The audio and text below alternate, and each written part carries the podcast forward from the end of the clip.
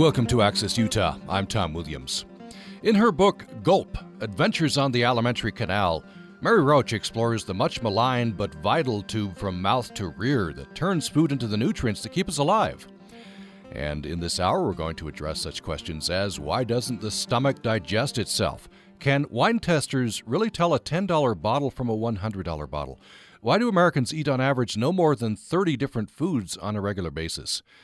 And Gulp is as much about human beings as it is about human bodies, and so we'll meet a disgust researcher, a saliva expert, and one of medicine's oddest couples, Alexis Saint Martin, a French-Canadian trapper with a whole gut shot in his stomach, and William Beaumont, the army surgeon who achieved fame by placing food inside Saint Martin to see what happened.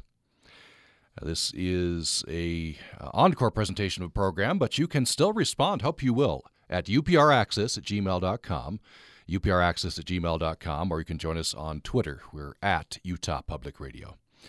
Here's our conversation from April. Mary Roach, uh, welcome to the program. Thank you very much. Let me start with uh, your very interesting and interestingly written biography. Sometimes these are dry. I guess people could expect with you that this would be interesting to read. You grew up in New Hampshire? That's right, Hanover, New Hampshire. By the way, I'm reading from mary roach dot net. People want to uh, play along here. Uh, graduated from Wesleyan and drove out to San Francisco. That's uh, sort of where the adventure began, I suppose. Interestingly, worked as a... Uh, freelance copy editor, and then a half-time P R job for the San Francisco Zoo. Yeah, I was uh, uh, spectacularly ill-suited to uh, publicity, public affairs, that is. Uh, people would, you know, you're supposed to do kind of party line and damage control, and I would get calls from, like, there was at one point a reporter called and said, I heard that the cheetahs, one of the cheetahs was sucked dry by fleas, which wasn't true. But I went off on that this tangent and was like, well, really, how many how many fleas do you think, like, wow, let's fact check this. How much blood per flea, how much blood in a cheetah? My boss is like, what are you what are you doing? Deny the rumor and get off the phone. uh, so I guess, you know, people care about the animals, and so these rumors would start, I suppose. I, I believe this was a, uh, yeah, this must must have been a, uh, I don't know if this was generated by one of the zookeepers or uh, somebody, a visitor, I have no idea. Right. Where the, where the information came from, but. Uh, so it, it eventually, and, and then you're writing freelance articles, and, and eventually that led to bigger things. And you got into this, I guess you call it a, a niche, you were, you, you write about, um, and uh, one uh, reviewer uh, called it um, um, science of the taboo, the macabre, the icky, the just plain weird. That sounds about right. Do you, do you own that? Do you, do you agree with that? yeah, yeah, I've I've, uh, I've copyrighted that. It's protected. No one else can go near it. So uh, yeah, along with the word curious, which uh, seems to be in, I think, three of my subtitles. I didn't do that intentionally, but it seems to have become, it's my word now. Yeah. Uh, so uh, cadavers, uh, weightlessness, um, sex, and and in, in this book, which, by the way, is out in paperback, Gulp, Adventures on the Alimentary Canal. What, uh, what's the Alimentary Canal? The Alimentary Canal is the whole food chute from nose to tail, basically, that strange, squishy tube that runs all the way through us, kind of like a donut hole. That's the alimentary canal. Aliment being what, Spanish for food. Hmm. Aliment, food. So it's the it's the food chute. Yeah. So, uh, how do you pick your topics? What uh, what made you want to write about the alimentary canal?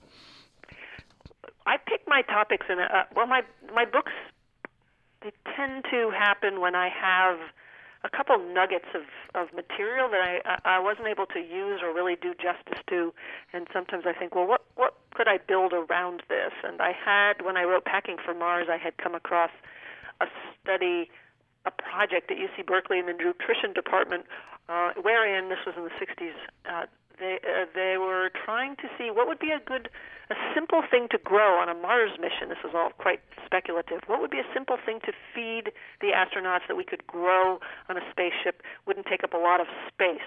Well, what about bacteria? They actually tested, uh, they served up on a plate this slurry of bacteria to these uh, poor, I'm guessing, undergraduate students.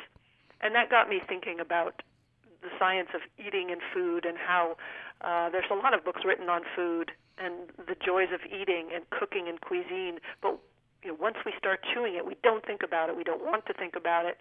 And uh, there are actually a lot of uh, a lot of interesting things happen uh, from the from the mouth onward. And I thought it would be fun to, you know, follow along with that food a little ways and and um, write about you know, my write about that basically. This ends up being uh, very interesting human stories. Uh, a lot of scientists, of course, that's who you would deal with, but uh, just some fascinating people. You couldn't make up these stories. No, they're, that, that, that's right. Some of them, the the the, uh, the beautiful Italian saliva researcher. I, that that was. Uh, I, I don't know what I expected from a saliva researcher, but I certainly didn't expect this well-dressed, well-coiffed, beautiful Italian woman in in boots that I really wanted. Uh, that she she and she had this passion for you know, spit. Basically, she she was uh, um, a delight. You know, she'd get very animated when she spoke about the miraculous antimicrobial properties of saliva and the, and the way the you know these long chains form, and that's just why it's sort of mucoid. But here's what it does: it kind of traps bacteria, it prevents it from clumping. And she, at one point, she slams her fist on the table. It's amazing, and she's talking about saliva. Uh, so that kind of person, I, I I love spending time with that sort of person in their world, in the lab. Uh, so there's a lot of that in this book. Hmm. And there, not there's just, not just saliva. There's a fair amount of, I don't know, obsession, doggedness would be a mm-hmm. maybe a kinder term, which I guess makes some of these scientists successful.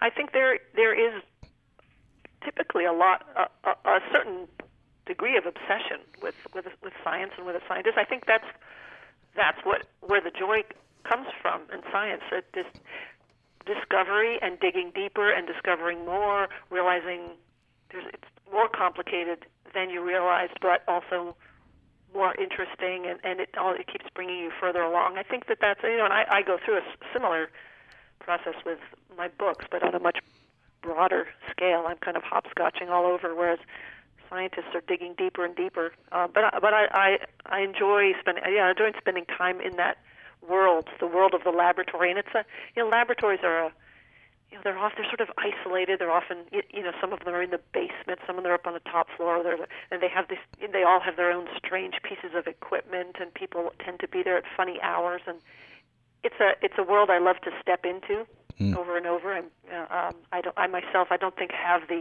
focus to be a scientist, but it, this way I, I get to hang around with them. Yeah, I guess you would have to have uh, focus. Uh, uh, there's some there's some things which I guess you, you just couldn't have imagined. Uh, for example, um, President Garfield's doctor, whose first name was Doctor.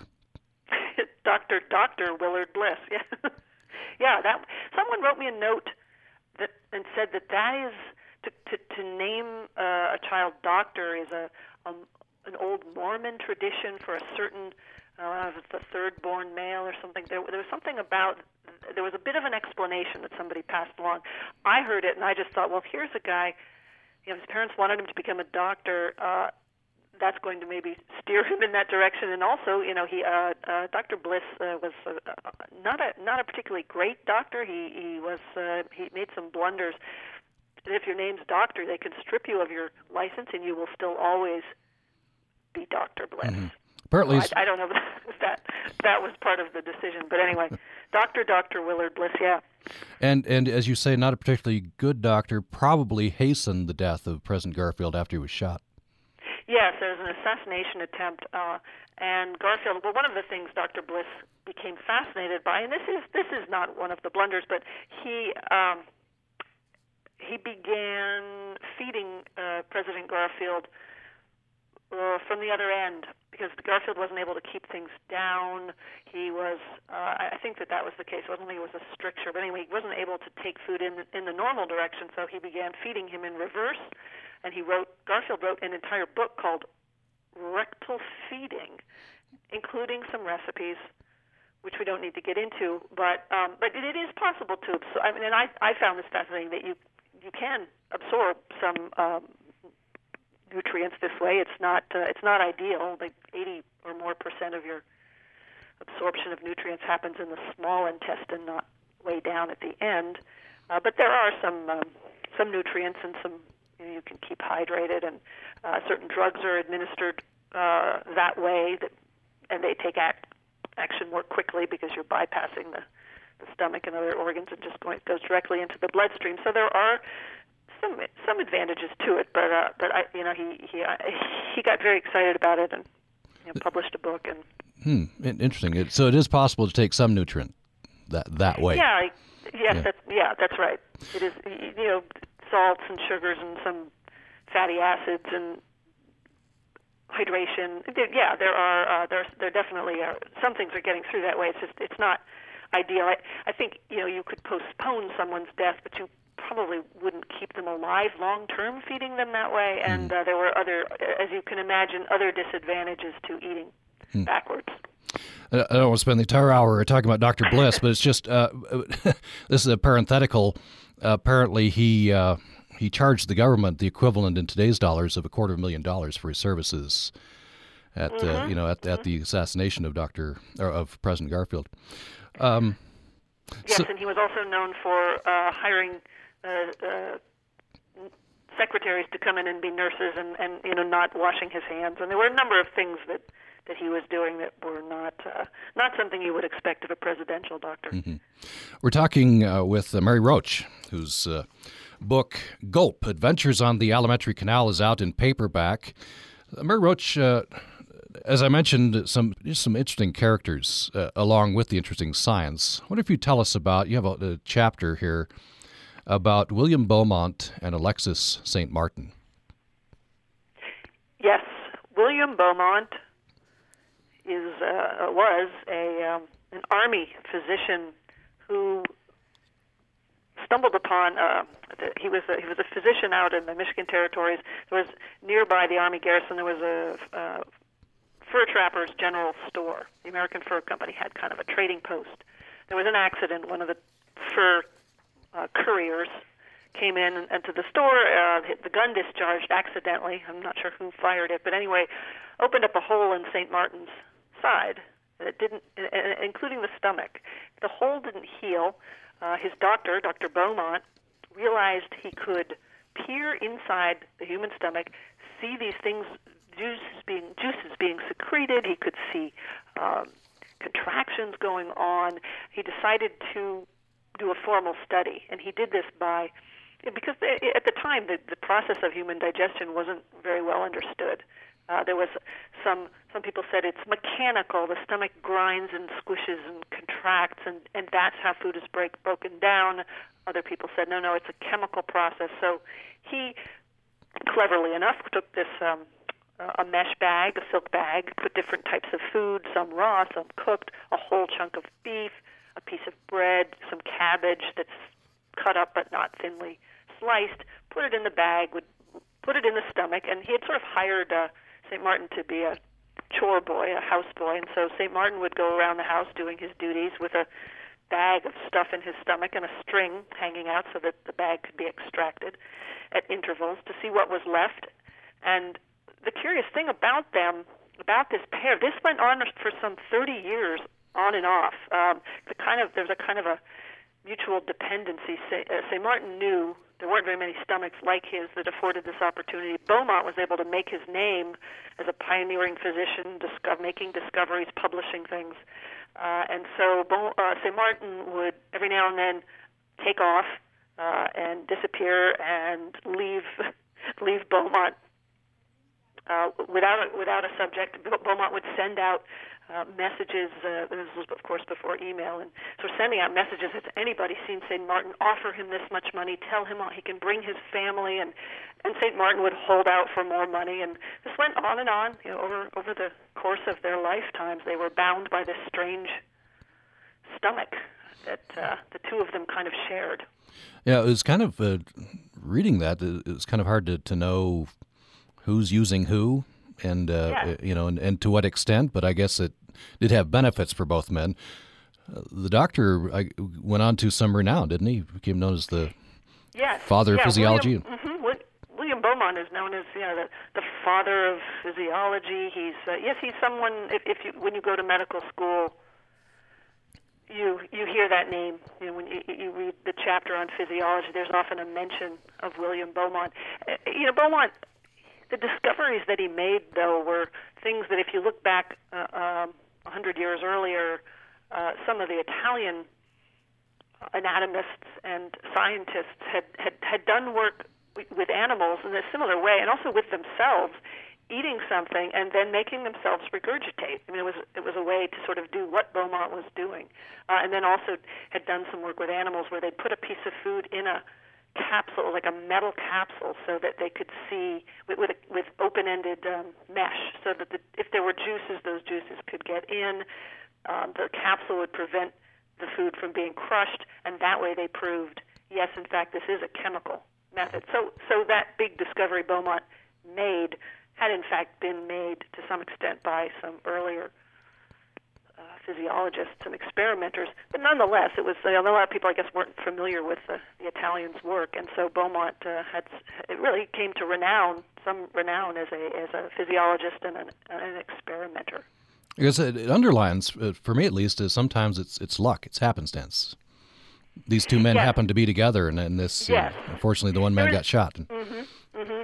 There's there's a little bit of uh, a question mark in some people's minds as to how vigorously Doctor Beaumont tried to heal that hole, and at what point it occurred to him that this could be his path to uh, experimental medical renown. So it's, it's it's unclear. From his own diaries, he says, "I did everything I could to close that hole."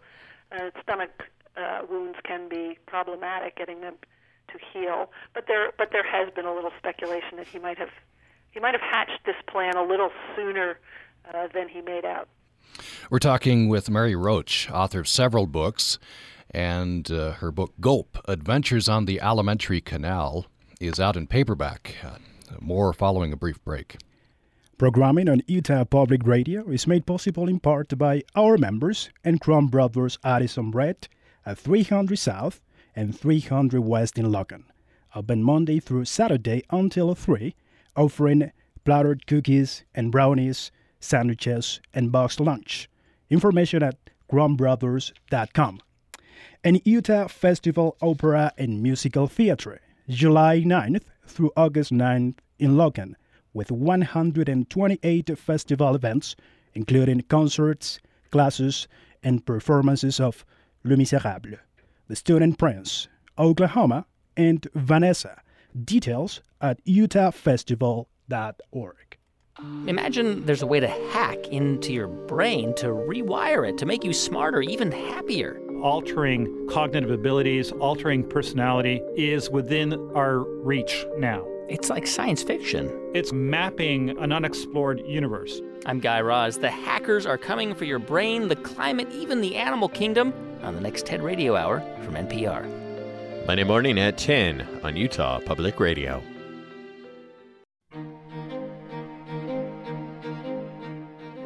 We're back with Mary Roach, author of uh, several books, including Gulp, Adventures on the Alimentary Canal, out in paperback. Uh, want to get into uh, talking about um, the connection between uh, smell and taste. Of course, we know there there is one. Uh, I learned a few things from from reading reading the book, including that how, how important uh, smell is.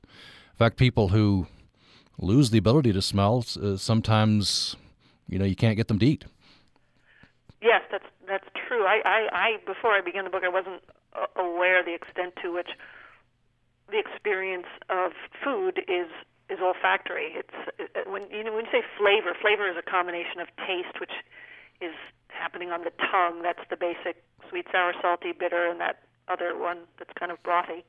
Uh, but th- those are the that's that's really the extent of what the tongue is. Uh, processing for you, you in terms of how you're experiencing what you eat, and all the rest of it, some eighty percent of it is olfactory.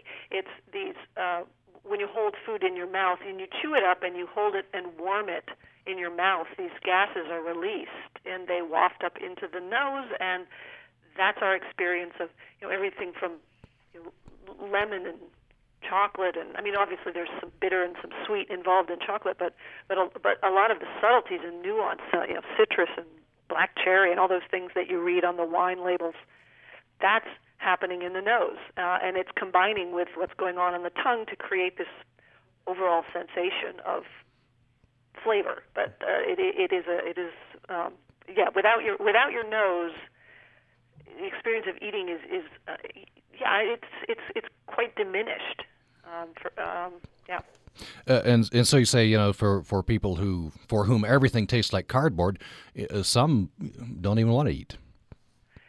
Yes, that's right. If you if you have um, if if you have difficult well and, and, and the tongue part, you know, as well. I mean, somebody there are, there are people who've lost um, the ability to, you know, some of, there's some damage to the tongue. But yeah, without the nose, I have a friend who has uh, almost no sense of smell, and she tends to just order the same food, and she'll she'll go, yeah, I, you pick the wine, to me it'll taste the same. I can't really, it's just sweet. Hmm. She she doesn't um, she tends to not get excited about food. It's, it's sort of something she has to do to keep going. It's not uh, it's not a joy in the way that it is for you and I. You uh, you encounter something in the book uh, in your research called blast olfactometry. Yes, that's a blast olfactometry. That's a, a the way that um, when you want to study the sense of smell, you want to uh, have a controlled delivery of whatever it is the person is smelling, and so the, you would you put a little uh, tube up to the nose and you blast in. Blast sounds a little overly vigorous. Yeah, it does. It's not dangerous, uh, but it, but it it delivers a controlled amount of the the gas, the the, the, the odorant, as they call it. Some people, I guess, have a, a very heightened sense of smell and taste. Uh, you, I understand, uh, d- did a, I guess, an experiment where were involved in uh, tasting olive oils. Oh, I tried out for an olive oil flavor panel. There are professional flavor panels for everything from mutton to chicken McNuggets to wines, and all, all the wine and olive oil are, are the are the sort of the more common ones that you, you hear about people being a professional taster.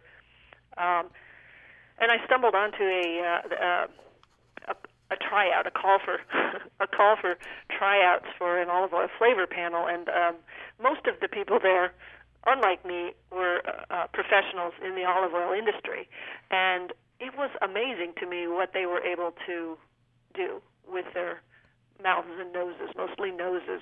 Um, they were able to rank, a, they were given a series of olive oils and able to rank them by bitterness when I couldn't really, I wouldn't have described any of them as bitter.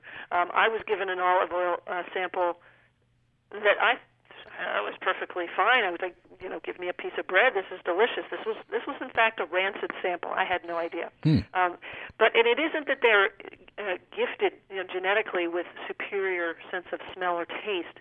It is that they have educated their palate. And this is true also for for wine, in the wine industry. You know, you kind of think, oh, come on, there's no way you can be tasting, you know, black cherry, licorice, cigar smoke, whatever, whatever, you know, wood overtones. And what, how could that possibly be? But the way that that way that you um, the way that you do that, you that you can actually buy this kit with all the chemical constituents that create these individual aroma notes, and you can learn those one by one. It's like learning a vocabulary. And then when you taste, when you put a wine into your mouth and you hold it in your mouth, the, the aromas go up into the nose, you're able to identify those, whereas someone like myself just goes, mm, yeah, that's nice. I can't. It's, it's kind of like listening to a symphony. Um, if you're a musician or an educated listener, you can pick out, you know, the oboe and the piccolo and the, all, all of the different instruments, whereas someone else just responds to the overall sound of the music. Uh, that's reassuring in a way, isn't it? You can you can learn this. You can learn this, yes. You can absolutely learn it. It's not a closed club. Hmm. Tell me about uh, Paul Wagner, wine judge. He he plays a game with his wine marketing students. He does. He's done this for some sixteen years, and he's taken a bunch of wines, and he's hidden the label by putting them in a brown paper bag, which I think is a lovely touch. So he's hidden yes. the label. He's got a bunch of bottles of wine, and some of them are under ten dollars and some are over fifty dollars. And every year the highest average rating goes to one of the under ten dollar wines. And, and that's to say, it's, some of the, the um, it does, not to say that these are better, but that when you get to the very high-end wines, they're going to appeal to some people, but they're going to seem unusual and strange to other people. Whereas uh, a less expensive wine that is geared to a wide audience, you know, there are certain things that most people like. There's a certain kind of jammy, a little bit, tiny bit sweet, not too tannic. You know, there's a kind of, and I don't know if that is the, the attributes of the more popular wine, but there's a, um, that's going to, on average, get a higher, end up with a higher average rating. Uh, so that, and that was, you know, that's that's very, that's consistent. They're definitely, and these are students. These are these are students who, who you know who, who know their wines. They're not coming in off the street. So it's, it was an interesting. So, but but their palates aren't educated to the extent that uh, I don't know the connoisseurs would would hope. Well, or... they're they're responding to you know they're they're they're, they're rating it on in terms of how. You know, rating, the rating is going to be, on a certain, to a certain extent, subjective. Uh, they're going to, you know, they, it's it's separate from saying uh, these are the descriptors, these are the uh, flavors, that the, the aromas that I'm getting. It was just rate this wine, you know, and and so there was an element of subjectivity, and and uh, the, the the expensive ones weren't everybody's cup of tea, even amidst a, a group that had a, a quite educated palate. Hmm. Uh, so there there is an element of taste in, in the other sense here. Yeah, that's right. There's another study I like that was done in Bordeaux, uh, wherein they gave people, and again these were wine, these were wine people. They gave them a red wine, and they had them describe it using the usual wine descriptors that people use, and they wrote this list of wine descriptors, and it, and, and then they, they gave them another red wine. It was actually a white wine that had been dyed red, and they were c- careful to make sure that the dye didn't influence the taste, the flavor in any way. And they had them, okay, describe this quote-unquote red wine. And now they listed white wine descriptors. And that doesn't mean that they're they're idiots or they're, you know, they're people that think that they can understand wine and they don't. What that means, that, that demonstrates is that we are very visual creatures, and the visual cues trump what's going on in the mouth. Hmm. And they, they looked at it, and they were set up to expect white wine. Their visual system was telling them, sorry, red wine. Uh, it was telling them this is red, and in fact, it was white. But they, uh, but the descriptors were all red wine. Hmm. I hope I didn't say that backwards. No, I, th- I think we've got that, yeah. Okay. Uh, uh, Mary Roach is our guest in Access Utah today, if you're just joining us. Uh, she's author of uh, several uh, best-selling books. The latest, uh, or... Uh, just on paperback, is Gulp: Adventures on the Alimentary Canal, um, looking at the how we digest our food, so from the mouth to the other end. And the other end produces some very interesting science with a high ick factor. We'll get into that, including talking about fecal transplants, which I never knew happened or were possible before I read the book. So thank you very much, Mary Roach. Um, and uh, but but very interesting here. And again, the this the scientists behind this are, you know, just very interesting as well. This was very interesting to me, uh, Mary. Uh, according to research for the Washington Center for Obesity uh, Research, Americans apparently aren't very adventurous. Uh, we eat on average no more than thirty different foods on a regular basis. I guess we just uh, choose the thirty foods we like best and rotate among those. That's that's that's what they found, and uh, I initially I thought, well, how can that be? You know, how could that possibly? But but then when I because I, I, I think of myself as an adventurous eater, I like to try new foods. But when I sat down and thought about what do I eat day to day, you know, I eat the same granola for breakfast with blueberries. I I go to three or four different places and pick up the same thing for lunch. You know, the, in terms of the, the recipes, you know, you go back to the same recipes that you know and you that don't take too long. So there really weren't that many, unless I was going out to eat somewhere new and exciting, which I don't do all that often. Um, it, it is, uh, yeah, we, we tend to, uh, we're a little bit, as they say, neophobic, uh, and that is uh, that is the that is the normal state for us, and that's something um, even as even as babies. And one of the um, you know, ch- children tend to push away something new. They don't want to try something new. Uh, one of the ways I found this was fascinating that, that a new mother could combat this a bit was to introduce the food in the womb or while breastfeeding, because in, bo- in both cases, uh, if the woman, say, is eating garlic or uh, Brussels sprouts, something with a lot of uh, aromatic, uh, like either sulfur compounds, things things that, that are um, a strong flavor, a strong smell, uh, that, that those are detectable in the amniotic fluid and the breast milk. They actually had a a flavor panel come and um, sniff breast milk, not taste it, but sniff the breast milk of women who had eaten garlic capsules, and they were able, you know, and then there were control samples, they were able to pick out, uh, the, you know, they smell the breast milk and say, oh yeah, this is the one with the garlic. So the child was uh, was taking in that flavor and getting used to it, and therefore when the uh, the child is exposed to it after birth, it's it's not going to be a new flavor. It's going to be a, a familiar item. So that that's a way maybe to combat this neophobia that we all uh, tend to have. Yeah, and I think we've all been around kids who you know don't want to try uh, something. On the other hand, you you talk about um, Paul Rozin, who's apparently a disgust researcher. What's that? Mm-hmm. Yes. Well, he studies the psychology of disgust. It's a it's an emotion with it complete with its own involuntary facial reaction. When you eat something or smell something disgusting, the nose r- kind of wrinkles up, the mouth opens to eject the offending food. So there is, it's called the disgust face. Hmm. And that's something that uh, we all seem to display when we're disgusted. But he, yes, he he, um, he talked about how children, um, the, the, the cultural likes and dislikes that we all are subject to, um, Those don't. Those kick in at a certain point with children, and before that point, you can get little kids to, little kids, like I think it was up to, I'm forgetting the span of months, but but really young kids would pick up and put in their mouth almost anything. And he tried this classic experiment where he presented uh, these little kids with a sterilized grasshopper, a piece of hair, I think also sterilized, um, ketchup on a cracker, fish eggs, dried fish, things that uh, are uh, you know challenging foods for anyone. And the kids tended to, to I think like oh, oh there was one that was a um, it was a ersatz dog do made from um, it was uh, it was scented with blue cheese, and it was some kind of a I, I'm not sure what the substrate was, um, but I, I I think it was fifty-five percent of the kids would put that, and it, it was presented as here's. This is dog do, and the kids put it in their mouth. So, so up to a point, kids are very uh, accepting of strange foods, and, and then and then that kind of fades away. Hmm. So, what's going on here? Do you think we we we don't like to try new things? I guess we're is that protecting us from potentially dangerous foods, or what? What's going on? Do you think? Well, they're they're they're we culture by culture, you know, we we tend to. Um, there's a wonderful line.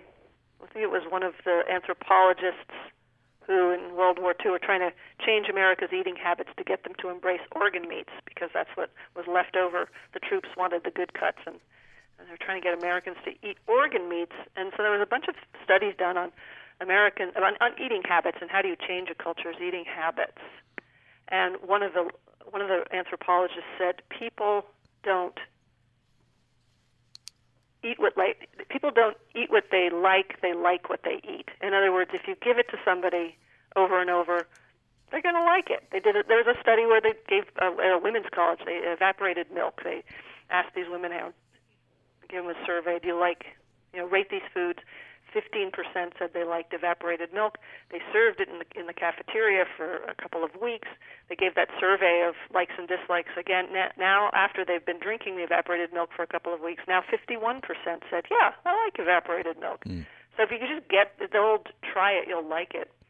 Uh, it seems to be seems to be effective. Um, but the most effective way to change a culture's eating is to have someone high status and in public view embrace something or eat it. Like with organ meats, what we've been seeing, you know, there's now restaurants, high, high-end restaurants where they're serving bone marrow and sweetbreads, and that's become hip and trendy, and so now it's, you know, eating organ meats, which would originally in this country was viewed as what the lower classes ate because they couldn't afford the good cuts. Now that's a high-status item. So that's really uh, the, the most effective way, it seems, to get a culture to change what uh, it, it feels is good to eat.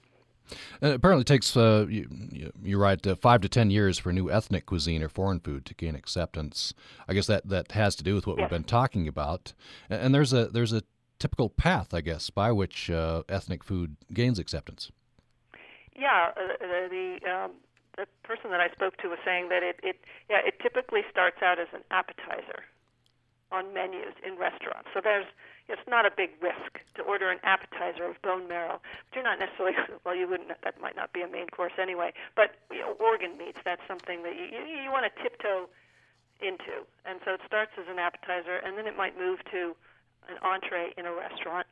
And then when it's deemed to be pretty low risk as a marketing venture, then you would you would start to see companies uh, creating dishes that you could, uh, you know, prepare, whether it's frozen or something to, that you prepare at home, you would start to see that. But yeah, five five to ten years for that progression typically. So it's a it's a slow embracing of things that are new. I mean, I remember when I was a child uh, in New Hampshire, no there were no there was no no ethnic cuisine whatsoever. Now you go back to my hometown, there's uh, you can get pho, Vietnamese soup. You can there's a couple of Mexican restaurants. There's Thai. There's really everything in this small town in New Hampshire, uh, and uh, that's you know that's more than ten. I'm, I'm sad to say more than ten years back, but that is you know it, it, it has been this gradual evolution.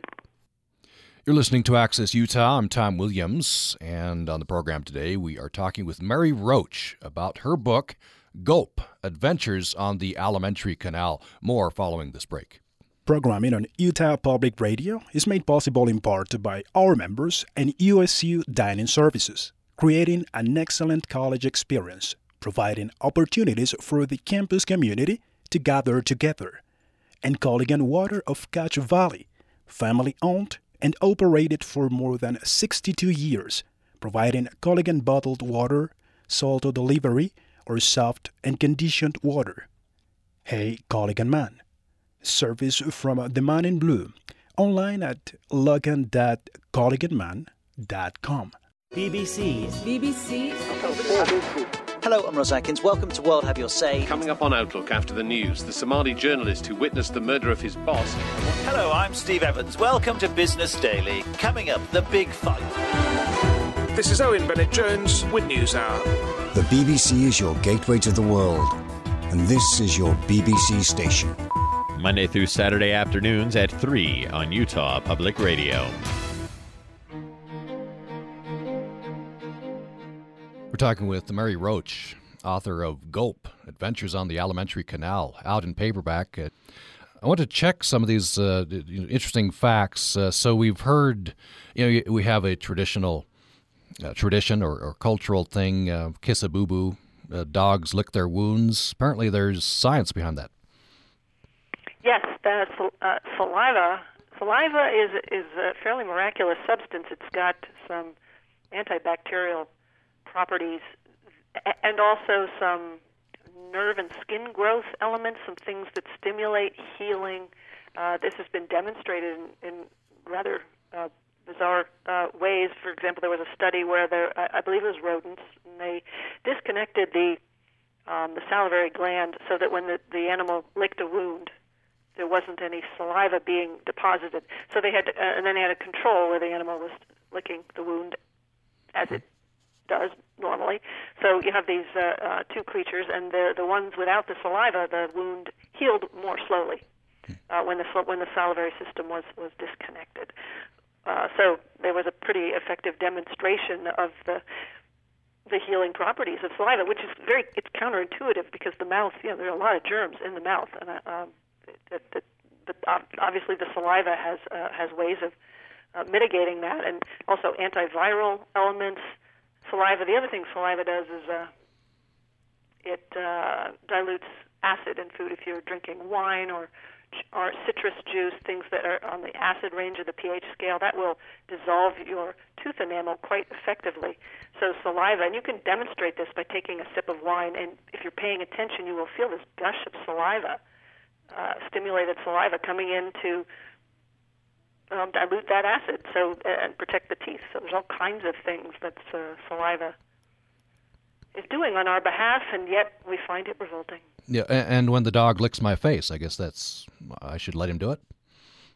I, yes, you should let him do it. Yes, absolutely. Okay. Particularly if you've got a if you've got a you know a shaving cut on your face. Yes, yes. Okay, I'll I'll I'll try it. I'm I'm assuming there's some cross species possibilities there. I I haven't tried it, but you know, by all means, be the first. Yeah. um, here's an interesting question. I hadn't even thought of this question, but once I read it, I wanted to know the answer. Why doesn't the stomach digest itself? The stomach has a number of Uh, interesting protective mechanisms. Uh, that there is something called the mucus layer, and that is a, that is protecting us from protecting the stomach from its own juices. The stomach lining also regenerates. Uh, I think every uh, uh, what I heard was every three days you have uh, a new stomach lining. So there's a number of things going on, uh, protective mechanisms. The stomach also is very good at protecting itself from rupture. It is very, very difficult to rupture the human stomach. Uh, you can overeat to a tremendous extent. Uh, there are stretch receptors that keep tabs on how big the stomach is getting and how close to the rupture point. And before it hits the rupture point, it will reflexively empty itself. You will regurgitate. And that's a, that's a safety mechanism hmm. that we all have, including competitive eaters who will, and this is gross, uh, swallow it. Just swallow it back down. That's what they told me. Wow. Yeah, I, I yeah, that's right. I'd forgotten about competitive eaters. Yeah, so you, that's you know, I said, how do you get around this reflex, this this uh, you know, the regurgitation reflex when the stomach is that full? And he said, oh, no, we don't. We just the rules say that the food has uh, the food can't come out, but it can come up. I'm like, okay, it's yeah. All right, thank you. Yeah, I mean, you know, I I don't think I'd ever join that. Uh, you call it profession or avocation, but uh, there are people that do that. Um, space shoot, spacesuits. You did a whole other book on, on you know space. Spacesuits yes. have activated charcoal filters. Why? Because well, various reasons. But if uh, if you were to if you're wearing a pressure suit, that's a it's a like a a human body shaped room that you're in, and so it's uh, airtight. So this air in there is recirculating, and if you introduce intestinal gas, shall we say, into the mix, that will recirculate and go past your nose over and over again. So the charcoal, the activated charcoal, is absorbing those nasty, uh, organic, smelly components so that you don't have to keep re-experiencing your own flatus yeah. over and over and, and um, taking the fun out of your spacewalk. And their whole department, well, a whole department, I don't know, at, at NASA has to think about these sorts of things. Yes, it will, and the, the not only the aroma of, of intestinal gas, but the, the, the flammability of it. Uh, I mean, hydrogen, which is the, the, a large component in human flatus. I enjoy saying that word, flatus. Uh, uh, uh, hydrogen, you know, in concentrations, uh, ten percent or so. It's it's it's uh, combustible. So you have these astronauts in in this sealed capsule. On this, not so much the suit, but the sealed capsule, and, and uh, if they were producing enough gas, there was a concern that um, it might reach concentrations where there'd be a danger of an explosion. So there was, NASA did for a while keep on contract Michael Levitt, who was a, an expert in gastrointestinal, well, in, in flatus, the particular expertise was in intestinal gas. So, uh, by the way, he assured them that, that they'd be safe, that it wasn't yeah. going to be of a dangerous concentration. But I learned that term from your book. That's it. It, it makes it sound a little more elegant, flatus. Flatus, um, yes. And uh, one of the experts you talked to, and they, there are experts that study this, um, you, you know, there have been people who have who've tried to make flatus not smell as bad. This particular yeah. expert said, uh, just get a dog. A dog to blame it on. I know, yeah. Yeah, there are strategies. There is something, there's an internal deodorant. It's a substance that uh, that absorbs the odor, and you could take these pills. There are pads to put in underwear. There are things you can do, but I do like uh, I do like that advice to get a dog. Yeah. As we reach the end of the program, we're reaching the end of the alimentary canal. Um, I was grossed out, but also fascinated by this, this idea of fecal transplant. Why, why would you do that?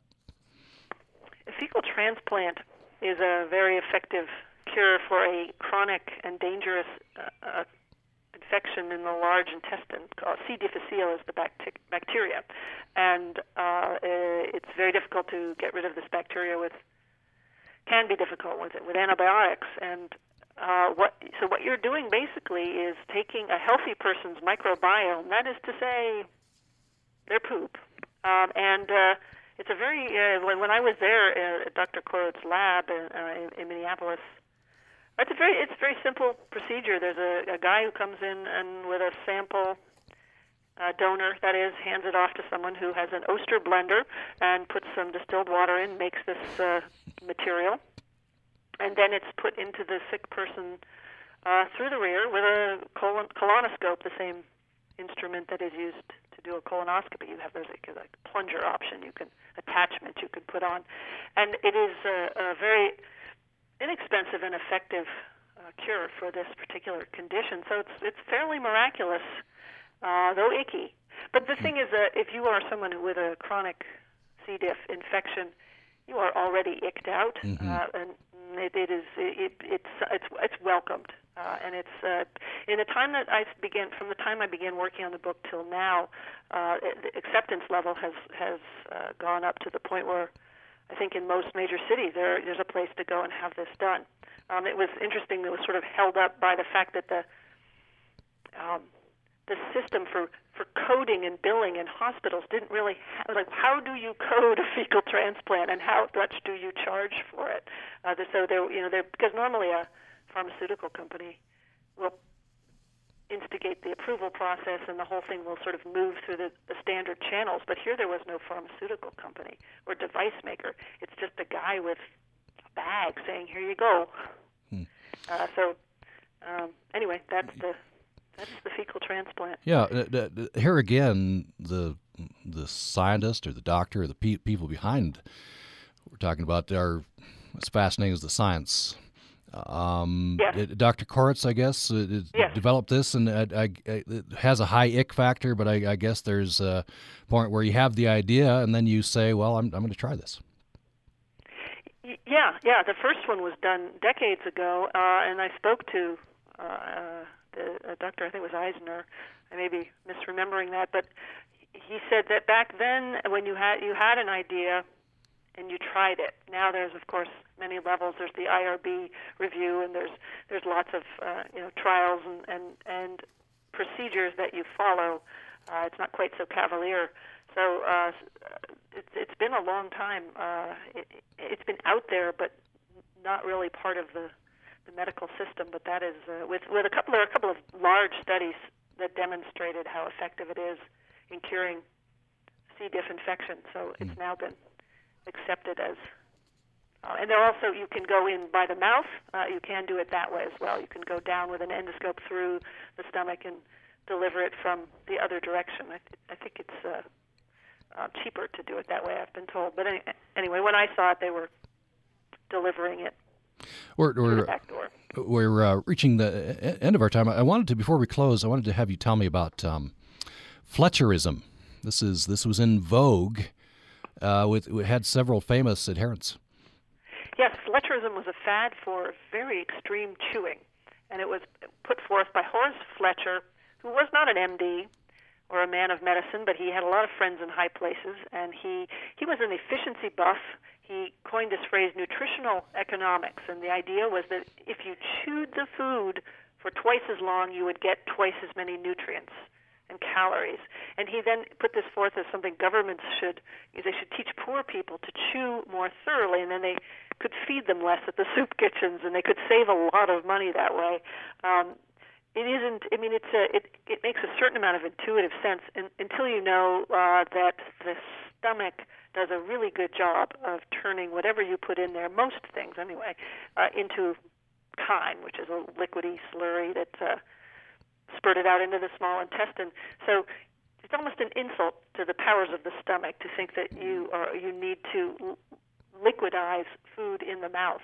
Certainly you can you know, save the stomach some trouble by, by chewing it thoroughly, but it isn't necessary. And um, some of the uh, he once he, he said he cited one statistic: uh, a shallot, a bite of shallot, uh, seven hundred twenty-two choose. Uh, if you do the math, that's a that's a meal time that's stretching on for a number of hours. You would be peckish again bef- before the meal ended. Mm-hmm. So uh, yeah, not it. Uh, It didn't last that long. Franz Kafka was a, a Fletcherizer. That I can't wrap my mind around. I have yeah. this image of Kafka with his, you know, the cheekbones and that intense stare, looking sort of still into the in the camera. I, I can't imagine him sitting at a table. But there was a line in one historian's account about uh, his father holding up the newspaper at breakfast so as not to have to watch Franz endlessly, grimly toiling away at his breakfast. That is a picture. I've got a, I've got that picture in my mind now too. Yeah. Uh, so when you come to the end of uh, you know one of these journeys, that does it how does it stay with you? For example, with Gulp, did you uh, think differently about how you're eating or what you're eating or what's happening? I do. I do. I do eat diff- a little bit differently. I take advantage of my internal nostrils, which is the that opening. You have two sets of nostrils. This I didn't know. Uh, in the back of the mouth, there's an opening up into the um, the nose, and that uh, when you exhale, when you have food or wine in your mouth and you are exhaling, you are actually re-experiencing those uh, flavor aromas. And so I try to do that, and I, I, I have this. I appreciate. I get a lot more uh, flavor from the food that way. Uh, it's it's so I I I've, I have changed a little bit the way I um, eat, drink wine, and eat food because I have you know I, uh, a new appreciation, I guess, for my internal nostrils and for my nose in general. uh, finally, uh, so Stiff on Cadavers, uh, Spook, uh, Bonk on Sex, Packing for Mars, uh, Gulp, the Alimentary Canal. What's what's next? Oh well, it is a, there is another book in the works. I'm I'm keeping it under my hat for now. But uh, it will it, it it is it will relate to the human body in, in some unusual way. So um, it's it's uh, I'm just getting rolling on. Well, that's not true. I've been about a, a half a year into it. Well, we'll uh, we'll look for that. And in the meantime, Gulp is out in paperback. Mary Roach, a pleasure. Thank you so much. Thank you so much. I really really appreciate it. You're listening to Access Utah. I'm Tom Williams. That's uh, my conversation with Mary Roach from April. Hope you enjoyed that again. And, of course, you can find out much more at our website, U P R dot org. Here's a word about tomorrow's show. Hope you'll tune in tomorrow morning at nine o'clock. If scientists agree it's not nature versus nurture, but rather the interaction of nature and nurture, why does a debate still exist? And uh, there is a debate still raging. Well, James Tabry, historian and philosopher at University of Utah, is out with a new book, Beyond Versus, The Struggle to Understand the Interaction of Nature and Nurture. He says uh, this disagreement continues because scientists can't agree uh, because they're not just arguing about data and results. Rather, they're engaged in a fundamentally philosophical debate about what the interaction of nature and nurture actually means. We'll talk with James Tabry tomorrow on the program. Coming up, top of the hour, hope you'll join Brian Earle for The Zesty Garden. He'll have in studio Diane Alston, U S U's Extension entomologist. She'll handle all of your pest questions. That's coming up in the next hour. And, of course, much more information always at U P R dot org, U P R dot org. For producers Christian Rodriguez and Elizabeth Gee, I'm Tom Williams. Thanks for listening today. Access Utah is a production of Utah Public Radio. You can listen to this episode or previous episodes of Access Utah anytime at U P R dot org, where you can find a link to subscribe to our podcast. This is Utah Public Radio, K U S R H D one Logan, K U S K H D one Vernal, K U S L H D one Richfield, K U S T H D one Moab, K C E U Price, and K U S U F M H D one Logan.